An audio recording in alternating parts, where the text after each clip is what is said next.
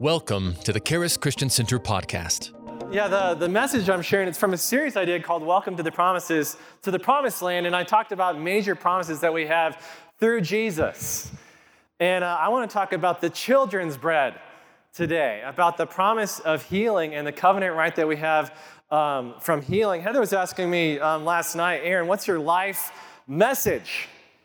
You know, I've been preaching for seven years now. I'm going to be preaching longer, but I, I think a lot of things just tie into the blessing of the Lord, what we get to receive as God's kids. And I want to start with this verse in Psalm 37, verse 25 and 26. And I love this. I love this. Um, it's so powerful. It says, I have been young and now am old. Some people can really identify with that first start of that verse. I know Mark can, he's 70 now. He's still young. I, I don't think he's 70. I think he's still 50. My dad, maybe, I don't know. He just turned 59. I've been young and now I'm old, and I have not seen the righteous forsaken, nor his descendants begging bread. God loves multi generational blessing. He wants to hit you so hard with the blessing that your mama's gonna feel it, that your grandma's gonna feel it, that your kids are gonna feel it. That's how hard he wants to hit you with his blessing. I've not seen the righteous forsaken, nor his descendants begging bread. He is ever merciful and lends, and his descendants are blessed. So I want to talk about the children's bread. You Ashley talked about, about um, provision, about prosperity. That is part of the children's bread. Healing is also part of the children's bread. The, the children's bread is blessing. It's what Jesus has prepared for us at that table, that we get to sit down and enjoy in the presence of our enemies. The children's bread. You know, what, what does God want to bless you with? You know, my dad just turned 59 on Tuesday. Heather had him over for enchiladas. For my dad, enchiladas is the children's bread. That is the best thing that he could eat. You know, we, we called him in the morning, said, You want to eat enchiladas? Heather will make it for you for your birthday. And he was so excited the whole day. He was telling his assistant, all the staff, that I'm going to eat Heather's enchiladas today. and he, he was happy and singing all day. And Heather had to do like a some meeting with my dad with another person who's helping us with Facebook. And it was like a two hour meeting. My dad was just singing the whole time just singing. He, he wasn't even caring about what's going on in the meeting. He was just singing. And, and Heather was asking the other guy, Can you mute, mute Pastor Lawson? He's, it was like a Zoom, Zoom chat thing or something. And every time you talk, it, it kicks your mic in. And he was just singing the whole time. Yeah. So we, we got him a cake. And I, I, got, I got my children's bread, which is a Costco tuxedo cake. I've talked about it before because I think it's one of the greatest cakes out there. And uh, when I first married Heather, we'd go to shop at Costco, and I said, "Hey, we need to we need to get this tuxedo cake. It's it's amazing." And she would never let me get it. She thought, anything you buy at a store can't be good. She's from the South. She knows how to cook. This is part of her DNA, part of her blood as a Southern woman. I know I know what a good cake is, and that can't be it. So for a few years, she never let me buy that cake, but but not too long ago, she let me buy that cake, and she tried it, and she said, "This is good." And I took up an offering. And I used the scripture that says, Taste and see that the Lord is good. Some people just haven't tasted, they haven't seen. And she's tasted and she's seen that that cake is good, and she lets me buy it whenever I want. and after I took up the offering and told that story, several people have brought tuxedo cakes to me here at church. I've gained a couple pounds since I've tasted and seen. But healing is the children's bread. One aspect of, this being the children's bread, when you're a child of God, you don't have to beg. You don't have to beg for healing.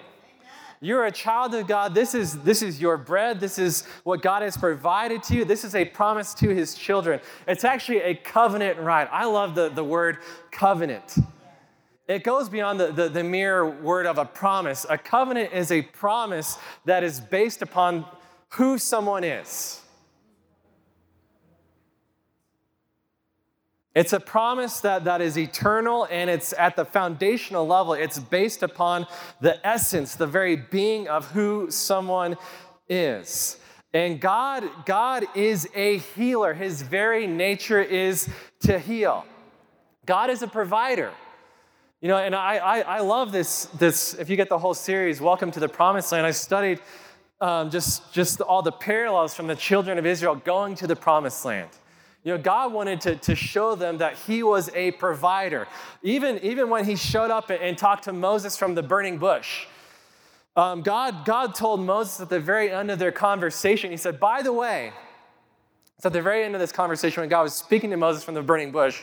Don't forget this. When, when, you, when you're leaving the house of bondage, when you're leaving Egypt, have all the children of Israel ask their Egyptian neighbors, their Egyptian masters, for their silver, their gold, and their very best clothing. That's kind of an unusual request. And God told them to do that. And Moses, Moses did what God told him to do. Before they left, he told them, We're going to celebrate the Passover, take the lamb, cover, cover your you know, doorway with the lamb's blood. The angel of death will pass over. But, but, um, you know, but before you go to bed that night, be sure to ask all the Egyptians around you for their silver, their gold, their very best clothing. And God said to actually put it on your children. Put it on the children. Normally, you don't put your nicest stuff on your kids. You know, um, I, I uh, year, years ago, I, I, was struggling financially, and my dad told me about Ashley Terades, who had come to our, our church for a few years. And Ashley, um, to provide for his family when he first moved here, he would buy and sell stuff on Craigslist. He'd buy and sell, sell ATVs and campers and whatever he could get his hands on. I thought, well, maybe I can do that. I'm, i was living in Houston at the time. I, I, thought, what can I buy and sell? And um, God led me into buying and selling watches. And I got into that, and um, God used, used that to, to bless me, to help me get out of student debt, to eventually put a down payment to buy a house here for when I became a pastor. And um, I, I, still, I still like nice watches. I, have I've, over the years, I've bought and sold over 3,000 watches. So I just have a knack for finding good deals. I get that from Pastor Lawson. I can see, know how to get a good deal. And um, you know, my, my son Fisher, he, he saw this watch I'm wearing. It's, it's a very nice watch, and, and he, he said, Dad, can I have that watch?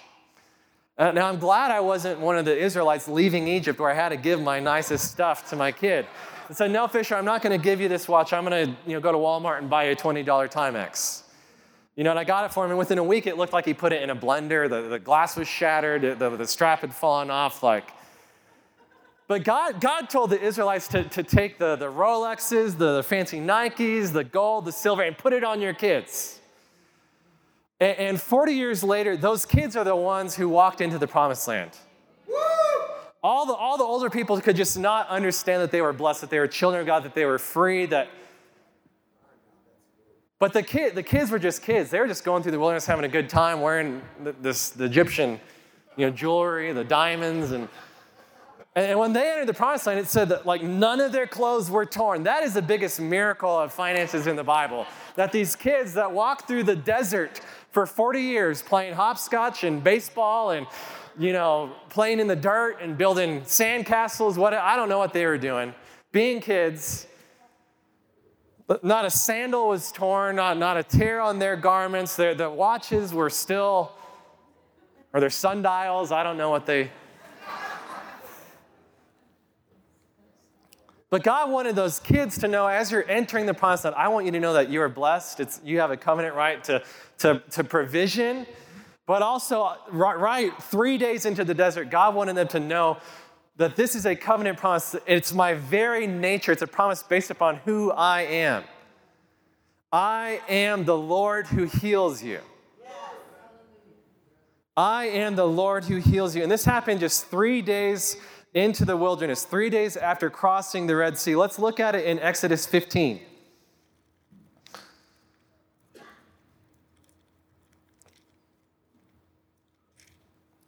We'll start in verse 22. Exodus 15, verse 22. It says So Moses brought Israel from the Red Sea.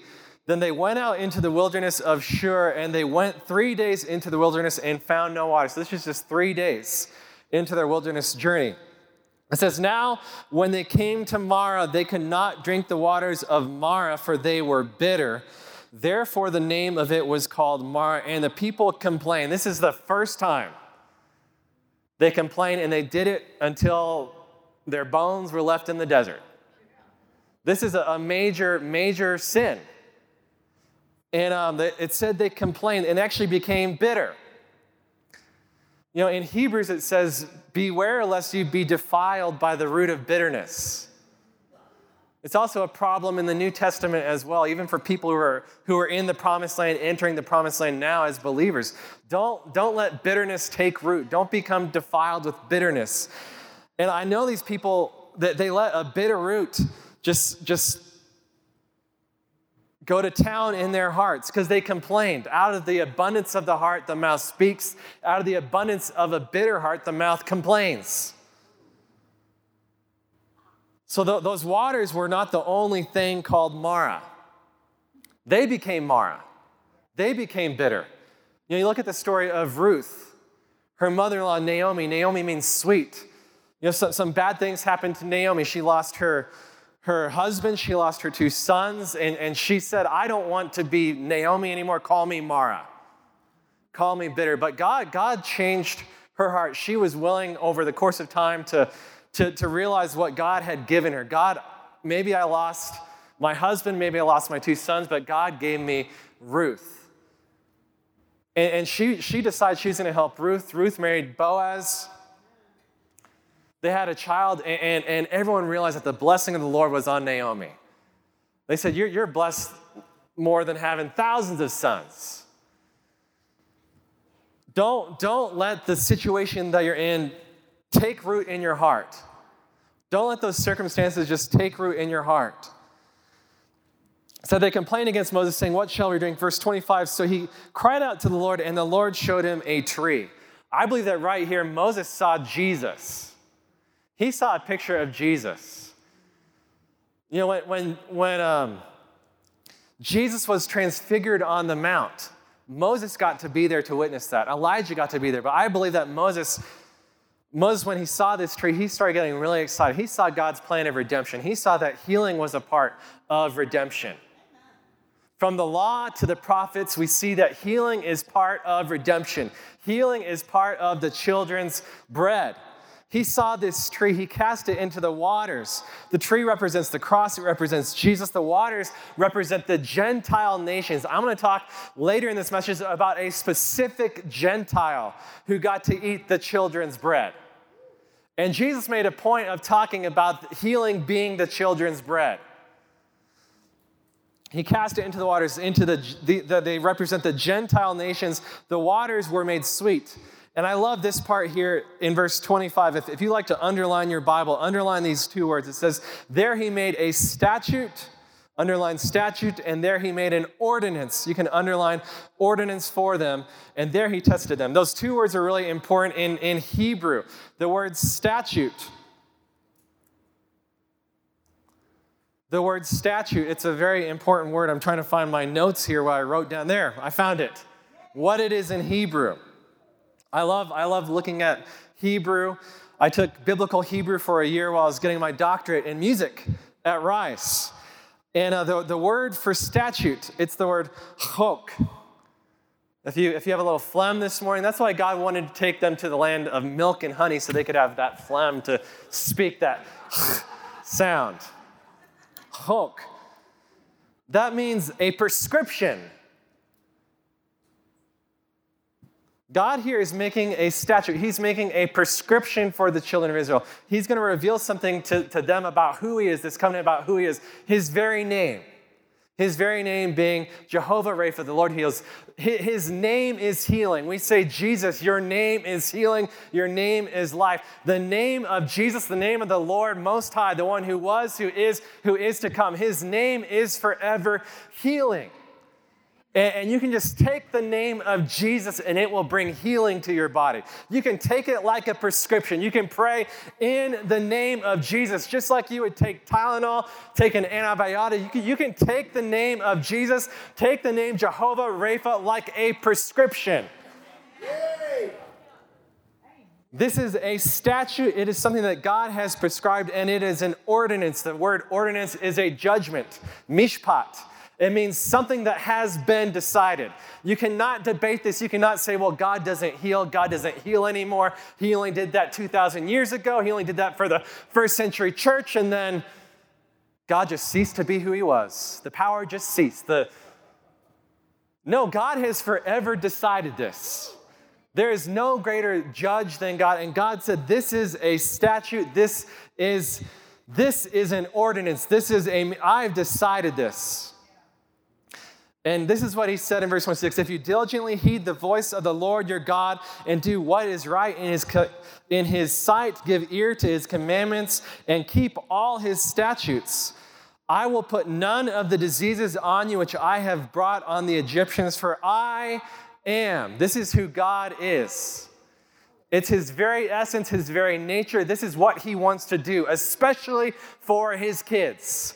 I am the Lord who heals you. I am Yahweh Rapha. I am Jehovah Rapha. This is one of the seven redemptive names of God found throughout the Old Testament. They all point to Jesus, our great Redeemer. They all point to what Jesus did for us at the cross. These redemptive names, they're sometimes called compound names. What is a compound word? A compound word is when you take two different words and you glue them together, making a whole new word. You take the word road, you take the word rail, you glue them together, make railroad. It makes a new word. You can't separate it. It means something. God is saying, My name, I am Yahweh. I am the one who was, the one who is, the one who forever will be. In John 8, Jesus said, Before Abraham was, I am. He was directly saying, I am Yahweh. When that, that voice came from the burning bush, Moses said, What is your name? That I can God said, I am is my name. I am that I am. The great I am, Yahweh, he's saying, I am forever Rapha. I am forever a healer. It is my very essence, it is my very nature. I cannot be separated from this. It is a redemptive name. It points to, to, to what God wanted to do for us through redemption, through Jesus. There are so many promises of, of, of who the Messiah would be, what he would have to do, what promises he would have to fulfill, what prophecies he would have to fulfill. One of the greatest messianic prophecies is in Isaiah 53. Let's look at Isaiah 53.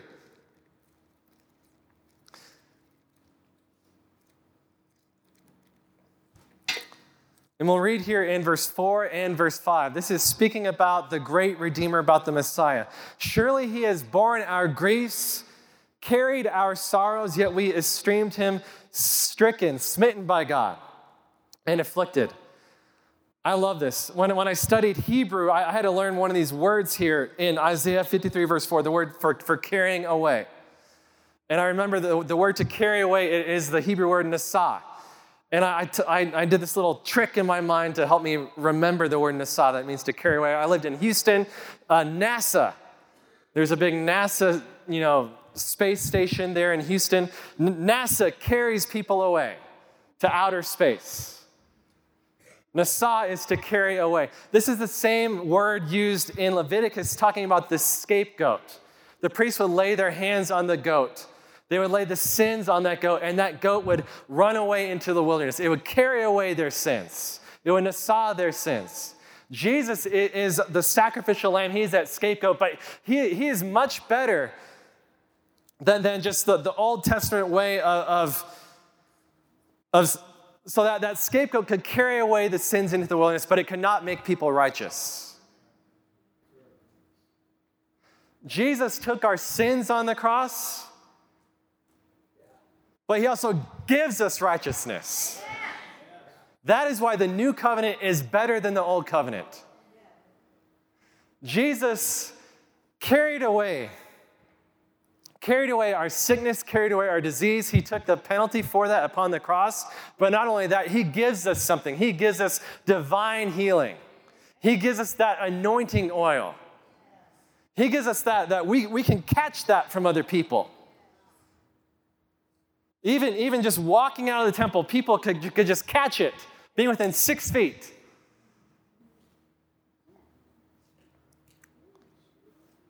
Verse 5 He was wounded for our transgressions, He was bruised for our iniquities. The chastisement for our peace was upon Him, And by his stripes, we are healed. The Messiah must atone for healing. The Messiah, if he is going to be the Messiah, he must be a healer. Jesus firmly established the covenant of healing. I love reading Matthew, Mark, Luke, John. You just see Jesus healing wherever he goes.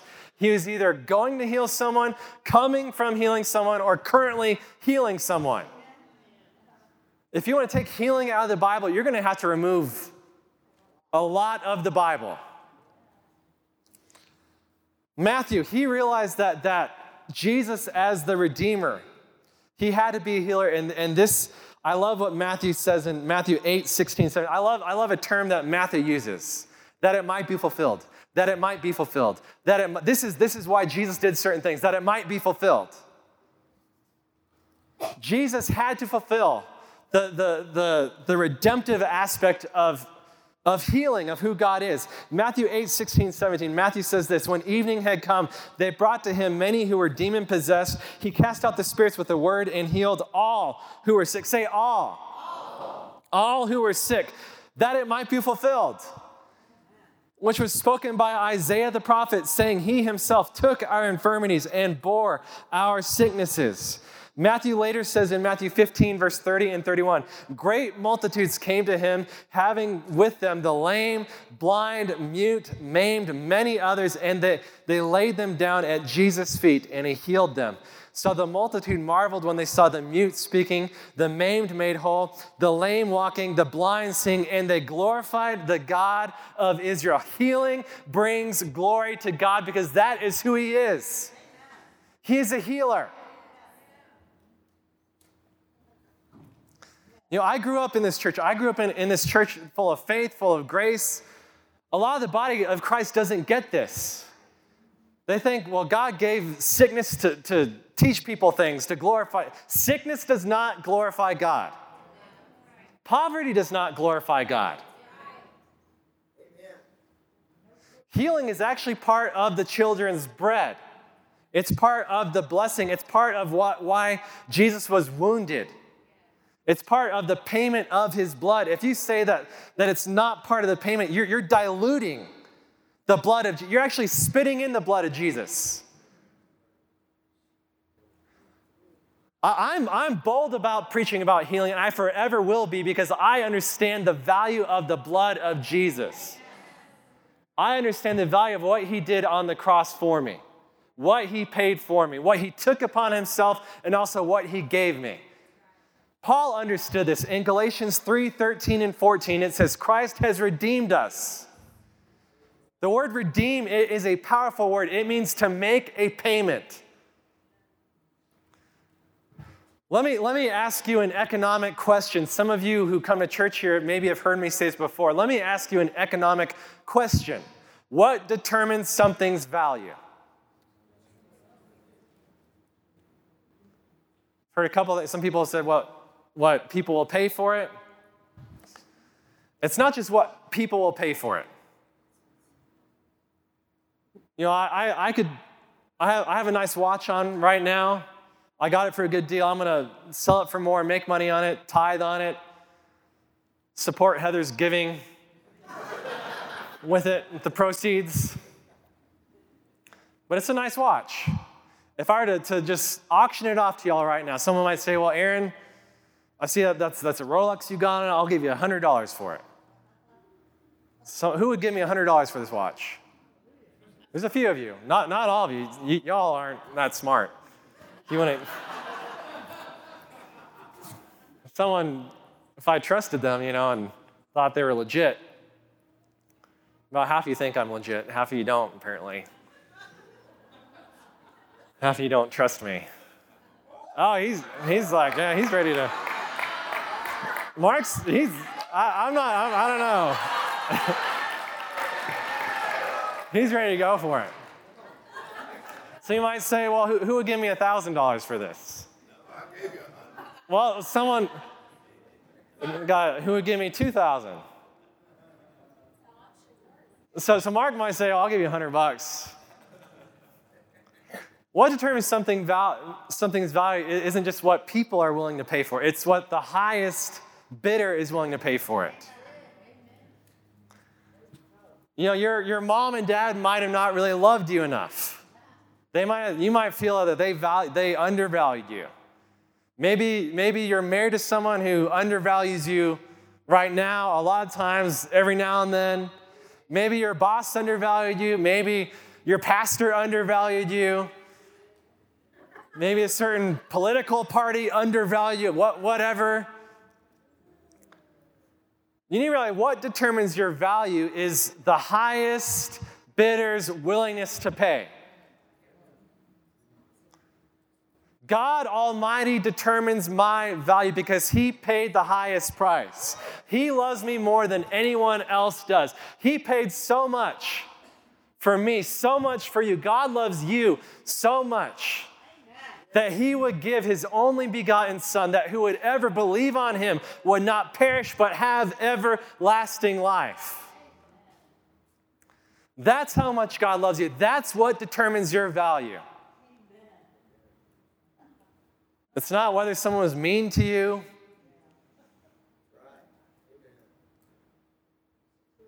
Someone didn't recognize you enough. Someone didn't thank you.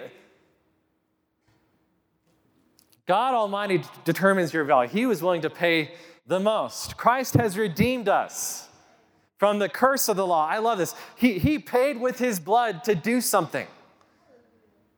When you pay for something that you, you there's something you want. What did Jesus want when he paid with his own blood on the cross? He wanted to redeem us from the curse of the law. If you want to understand the power of the blood, you need to know the purpose of the blood that was shed. It was to redeem you from the curse of the law. He actually became a curse for us, for it is written, Cursed is everyone who hangs on a tree. So, Jesus, with his blood, he, he wanted to take the curse upon himself. So, what is the curse?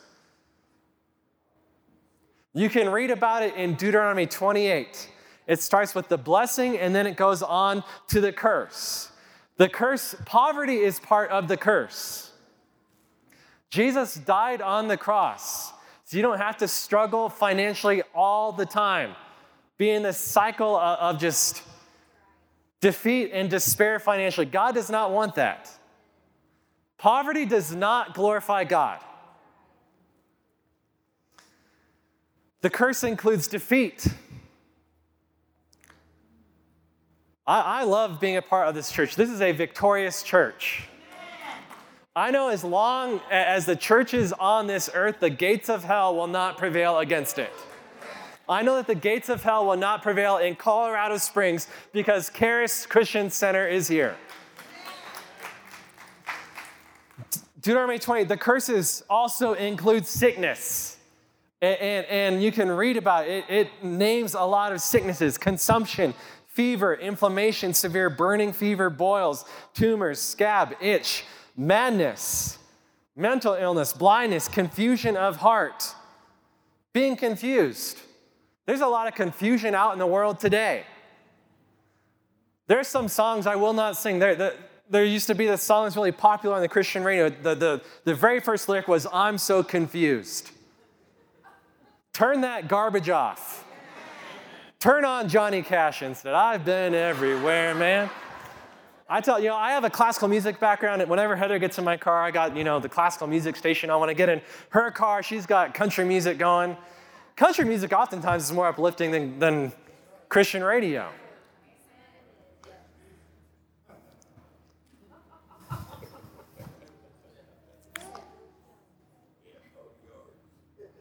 confusion of heart, prolonged illness. It also says in verse 61 every sickness, every plague which is not written in the book of the law. So even sicknesses that aren't mentioned, even sicknesses that may be lab fabricated years down the road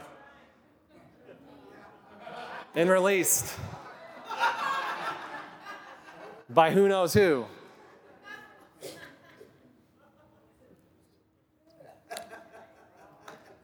You know, just just a little over a week ago, we went on vacation, and um,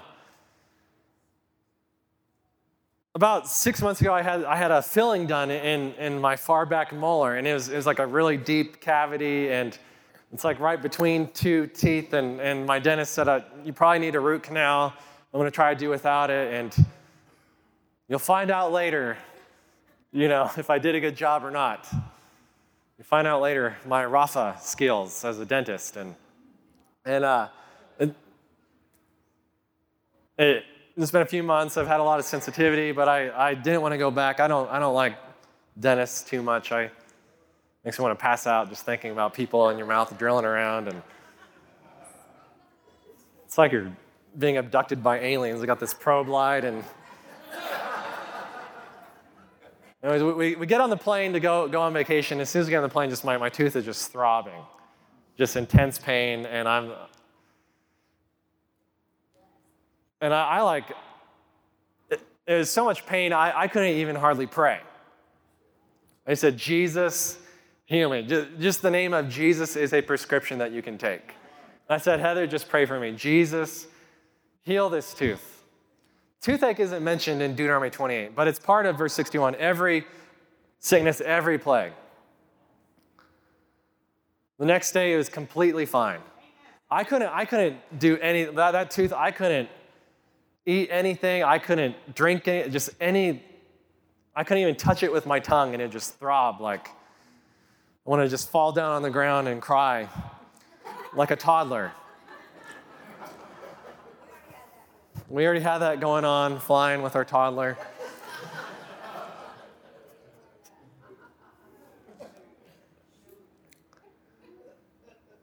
I'm so thankful that healing is part of the covenant that you can just say the name of Jesus. 1 Peter 2, verse 24, it says, He who himself bore our sins in his own body on the, on the tree, that we, having been dead to sin, might live for righteousness. I love that. By whose stripes you were healed.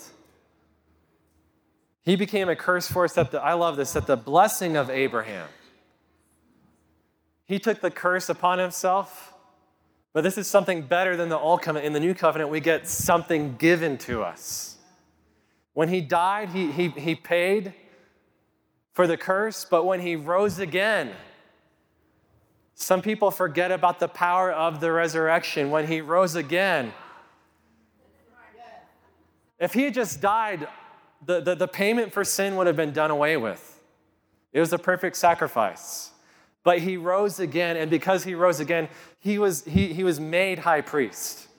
God gave an oath saying that he is forever high priest, forever after the order of Melchizedek. Melchizedek blessed Abram. He brought out bread, he brought out wine. And he told Abram, You are blessed by the Most High God, the possessor of heaven and earth. God wants us to have that blessing, the blessing of Abraham that it might come upon the Gentiles. I love that. The Gentiles. It's not just Israeli kids wearing all their Egyptian bling. The Gentiles, that means everyone else. We might have some people who, who are ethnic Jews here today. I know we have some people in the church that are ethnic Jews.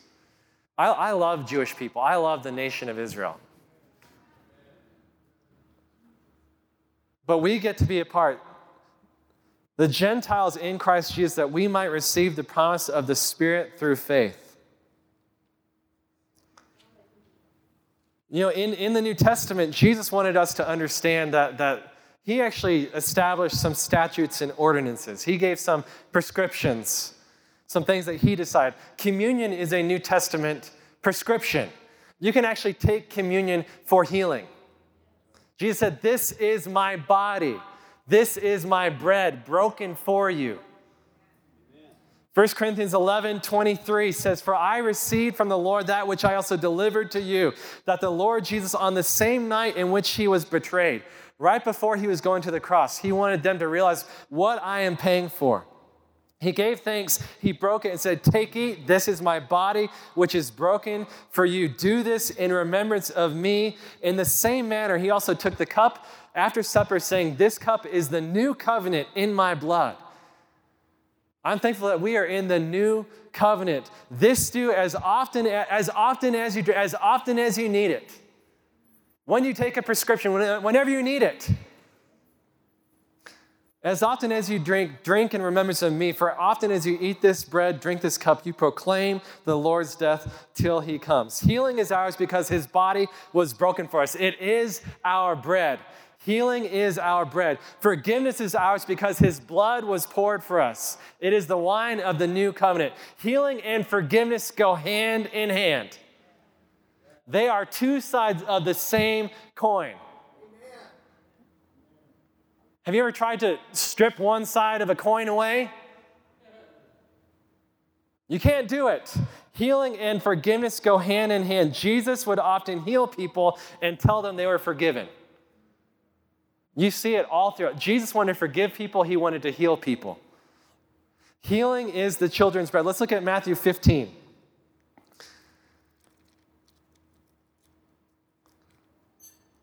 God showed me something really cool about this in Matthew 15. We'll start in verse 21. And he showed me how this relates to my opening verse from Psalm 37. I have been young and now old. I've not seen the righteous forsaken, nor his descendants begging bread. Healing is the children's bread. Matthew 15, verse 21, it says, Jesus went out from there and departed to the region of Tyre and Sidon. Why would Jesus want to go to Tyre and Sidon? Sidon, Sidon is actually a famous place in the Bible. It's not a pretty place. It's not a nice place. Very spiritual people would think that there's a lot of bad stuff there in Sidon. It was the, the capital of Baal worship. it, it is where Jezebel was from. God actually sent Elijah to Sidon, to a woman in a city in the region of Sidon. He sent Elijah to this widow woman in Sidon, this woman of Zarephath. And God said, I'm going to provide for you there. Very interesting. Actually, the very first message that Jesus ever preached, he mentioned this widow woman in Sidon. Jesus said, you know, there, there were many many widows during this famine, this three year famine. But Elijah was sent to this woman in Sidon. There were many lepers, but none was healed except Naaman. And, and Jesus is making a point. It's not about your DNA, it's about faith. In the realm of faith, God is blind. In the realm of the Spirit, God is blind to everything but faith. You know, I, I have a background in classical music. When, when I was um, going to grad school at Rice University, I had a good friend who played bassoon, and he took an audition for the top paid bassoon position in the country. He auditioned for the principal bassoon. What is a bassoon? A bassoon is this big wooden thing. It sounds like a fart. So he, is a very talented bassoon player. He, he, he decided to apply for there's not a lot of high paying bassoon jobs out there. But he, you know, at, at the age of 22, he auditioned for the, the Met Opera Orchestra in New York City. It's the top paid orchestra in the country. And the Met Opera, it's, it's, they have a very unique audition process. It's the highest paid orchestra. So when he uh, uh applied, he sent his resume. There were like four or 500 bassoonists who sent their resume. They invited around 200 people to come to New York City and to audition. There, the Met Opera, they, they, they do blind auditions. Like, you've ever seen the show The Voice? People hear the singer and they can't look at them, they can only hear their voice. So they do a blind audition. They have a screen, a curtain up on the stage. And they, they, they, they keep that curtain up the entire audition. So you're just given a number, number one through 200. He gets up there, number 123 whatever number he was in audition. They actually lay carpet out on the stage so when you walk on the stage, they can't even hear how your shoes click. So they can't tell if you're a woman or a man or. He auditioned, got past the first round, made the second round, third round, fourth round. They whittle it down from 400 bassoonists down to the final two. The final two play behind that screen and they, they choose the winner. He was the winner. They didn't know anything about him. They didn't know if he was a man, if he was a woman, if he was 22, if he was 80, if he was white, if he was black, if he was rich, he was poor. This is how God sees people in the realm of the Spirit. He is blind to everything but faith. Yay! Yay!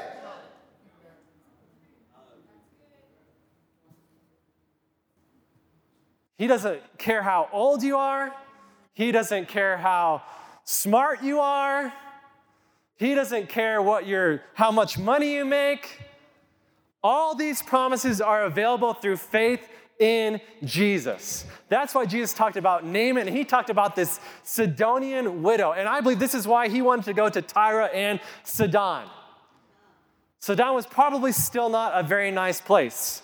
And Mark, Mark talks about this Canaanite woman and said she was a Syrian woman. Syrians hate Israelites. They still do today. Every time I look at the news, every couple of months, the Syrians are firing rockets off at Israel. I visited, you know, the, the, the Syrian Israeli border, and they said, we, we like living here right at the border because the rockets actually fly over our heads. We're safe right here at the border.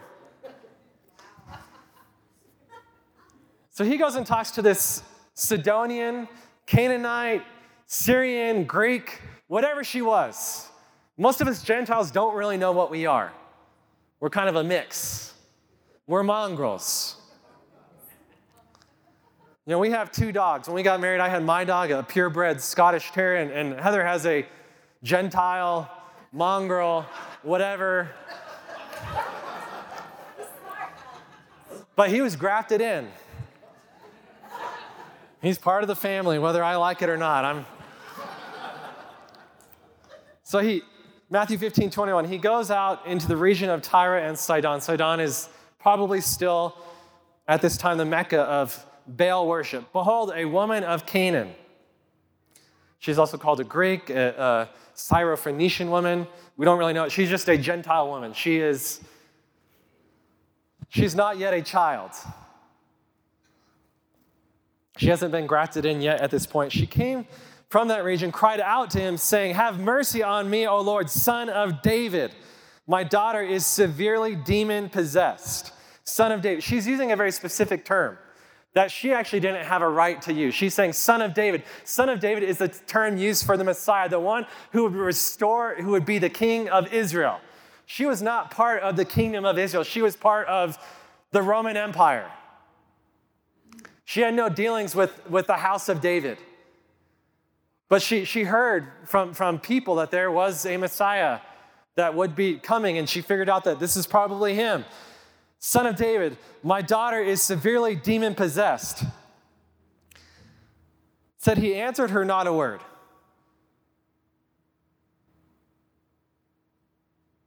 He answered her not a word. He didn't say anything. He was just waiting to see what happened. He was waiting, the, the screen was up. Who is this woman? Who is this person? The screen, in the realm of the Spirit, the only thing that God Almighty sees, the only thing that Jesus sees is faith. The screen is up. What's going to cut through this screen? She's just begging, begging, begging. To the point that disciples came and urged him, saying, Send her away, for she cries out after us. He didn't say, he was just listening. But then he answered and spoke to them and said, I was not sent except to the lost sheep of the house of Israel. She overheard what he said to his disciples. He said, I was first sent to the house of Israel. Verse 25, something shifts here. Something cuts through the veil. Something cuts through that curtain. Something cuts through. She worships him.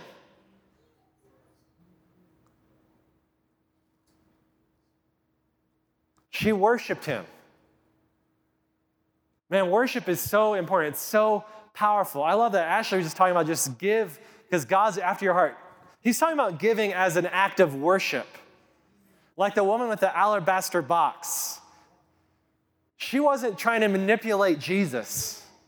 She was worshiping him. Her offering was just out of her love for Jesus, out of her love for who he is. He, he's my Savior. He forgives. He heals. He loves me. He cares. This is my worship. This woman worshiped him. Just she, she, didn't, she didn't beg anymore. She just worshiped him and said, Lord, help me. Verse 26 He answered and said, It is not good to take the children's bread. He's saying, Healing is the children's bread, and throw it to the little dogs.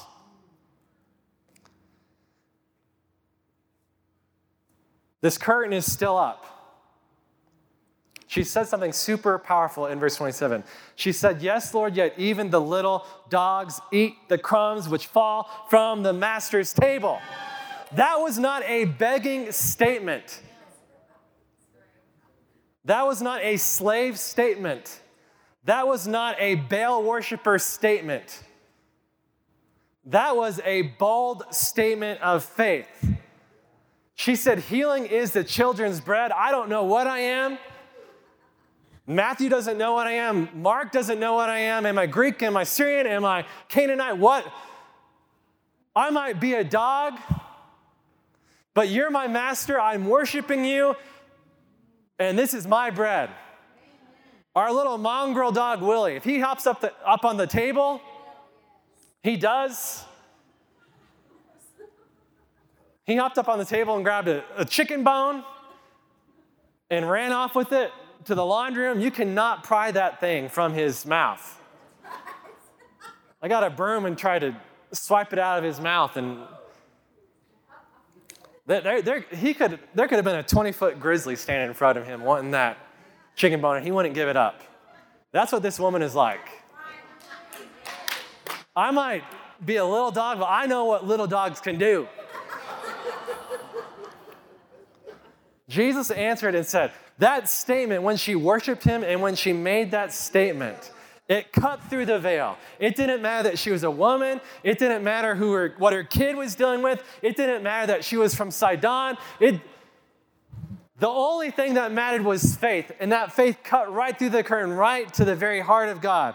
And Jesus answered and said, A woman, great is your faith. Let it be to you as you desire. In Mark's account, Jesus said, Because of this, because of what you have spoken.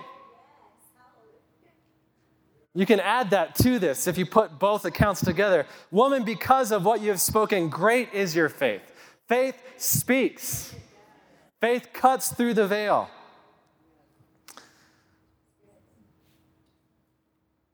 And her daughter was healed from that very hour. Healing is the children's bread. It's a covenant promise to the believer. The same time Jesus paid for your forgiveness, he paid for your healing. Amen. Welcome to the promised land. Man, the promise of God, they, the kingdom gets bigger and bigger and bigger. I love thinking about the Israelites when they left Egypt, when they left the house of bondage. To, to, to leave to leave the kingdom of darkness, it's incredibly narrow. Incredibly narrow. There's only one way to leave the kingdom of darkness, to leave kingdoms, to leave Satan's kingdom. It's incredibly narrow. Jesus is the only way. He is the way, the truth, and the life. Just like the Israelites, the only way they could leave Egypt was through this miracle passage in the Red Sea. But once you come out of the kingdom of darkness, come out of the house of bondage, the promised land is incredibly expansive. It is actually limitless. And every promise that we have as believers, it is available to us through Jesus. When Joshua was leading the Israelites into the promised land, God didn't, didn't he said, wherever your foot touches, Wherever your foot goes, this will be yours. This will be the, what your promise. Whatever you can expand to. There is no limit to what we have through the blood of Jesus, what has been paid for us, and what can now be given to us. When you're walking in that kingdom of light, it, it is the, that kingdom keeps growing and growing and growing. and it's going to keep growing for all eternity. Amen? Amen. Awesome. All right, I'm done. Thank you for listening to the Charis Christian Center podcast. If you would like to receive prayer, product, or more information about the ministry, go to www.charischristiancenter.com or call us at 719 418 4000.